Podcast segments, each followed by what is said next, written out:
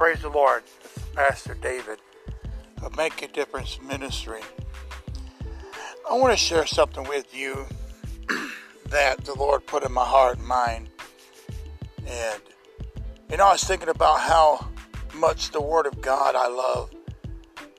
Thinking about how much God has put in my spirit as I studied and as I put the effort in and the time to get into His Word and meditate in it, how much God does bring it back to your, your remembrance and allows you to retain it and, and allows you to share it. But you got to take time and put that Word in your spirit. Once again, I, I think about Psalms 108, or 118, 119, excuse me, verse 11. The Bible says, David said, I hid thy word in my heart that I might not sin against you. And and as I was sitting there thinking about that, this thought popped in my mind. I want to read it to you. Romans chapter six, one of my favorite chapters of the of the Bible. I'm telling you, it's so meaty. You, yeah, every time I read it, I find something fresh, something new all the time. It's just amazing. But chapter 6, verse 1 says, Well then, shall we keep on sinning so that God can keep on showing us more and more kindness and forgiveness? Now, when you think about that question that Paul said, obviously, we're, you know, you would say, yeah, I mean, you know, yeah, I want God's grace more and more. I, I, I want His mercy in my life. I want His love to be manifested in my everyday life. But look at verse 2. Paul says, Of course not. Should we keep on sinning when we don't have to? Now that's powerful right there.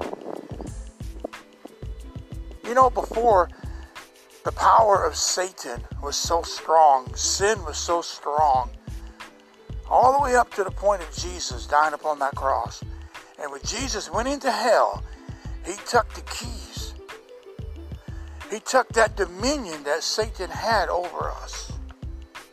And now it's in the blood of Jesus. Think about that. That power is broken. We don't have to sin if we don't want to. If we choose to sin, that's because we choose to. For sin's power over us was broken when we became Christians and were baptized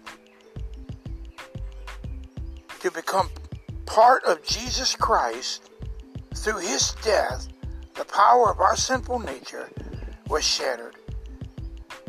Think about that. For sin's power over us was broken when we became Christians and were baptized to become a part of Jesus Christ. Through his death, the power of our sinful nature was shattered.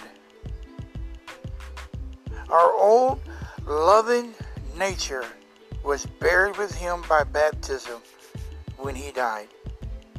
And when God the Father, with glorious power, brought him back to life again, you were given his wonderful new life to enjoy.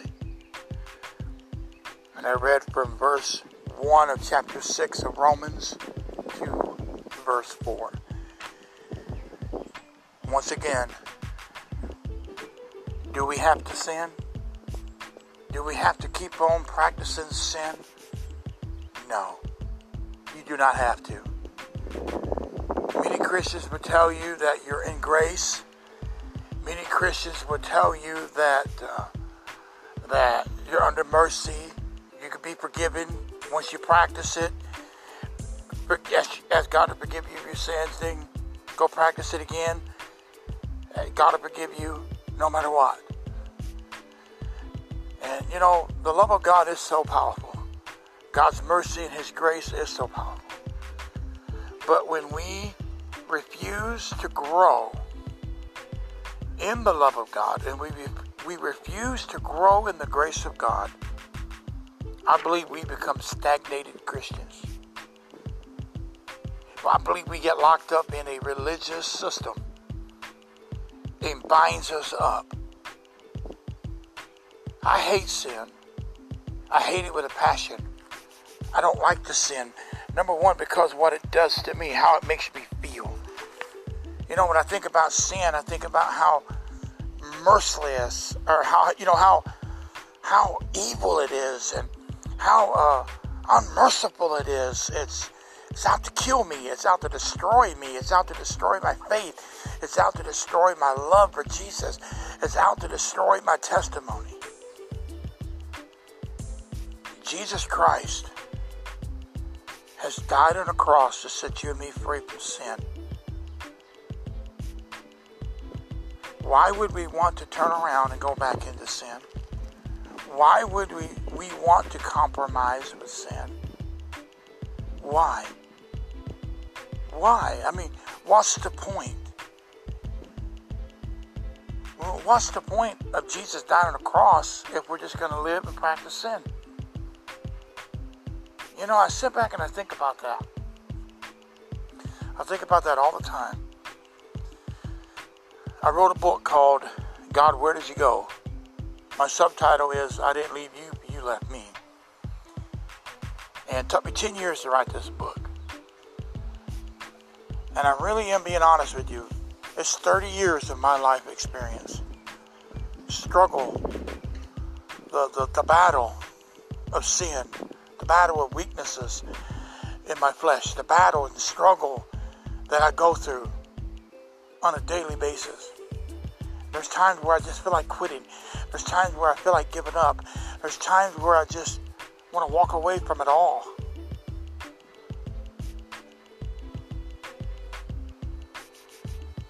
And I realize, what's the point? Jesus died to set me free from sin. Jesus died to liberate me from sin. What's the point?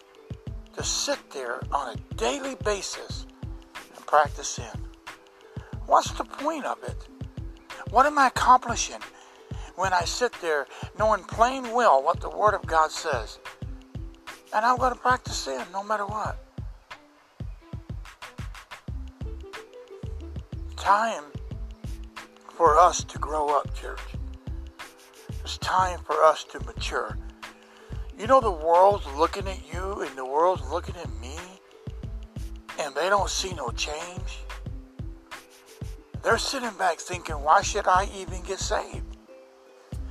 They're still acting the same way their conduct, their behavior, their attitude. But then, if they can go around, the, the church can go around and say, you know what, I'm saved by grace, but I'm still going to knock your teeth down your throat. You know what, I'm saved by grace, but come on, let's go party. You know what, I'm saved by grace, man. You know, God saved me. And then the world says, why should I even get saved? What's the point of me getting saved when I don't even have to change anyway. I love God. I, I believe in Jesus. I know He loves me. So, you know, I believe in Jesus. I know He died on the cross. So if the church don't got to change, why should I? Think about that. What's the point? You know, the world's view basically is saying to you and me, what's the point of getting saved if I don't have to change? And the world's saying, you know what, what's the point of even practicing righteousness and holiness when I know the Bible says so? But what's the point? I can't seem to overcome it anyway. But in Jesus is saying, in his view, he's saying to you and he's saying to me, he's saying, I already did. So the reality check needs to be, or should be, I choose to sin. What shall we say then? Shall we continue in sin that grace may abound? King James Version? What should we say then? I was studying that verse, and in the Greek it says, don't even have that thought in your mind. Don't even think that way. So when you begin to feel the temptation to give in to your flesh, you have a choice to make. Give into it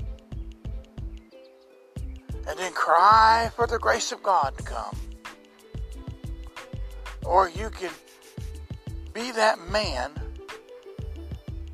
be that woman that says, you know what, I'm willing to sacrifice.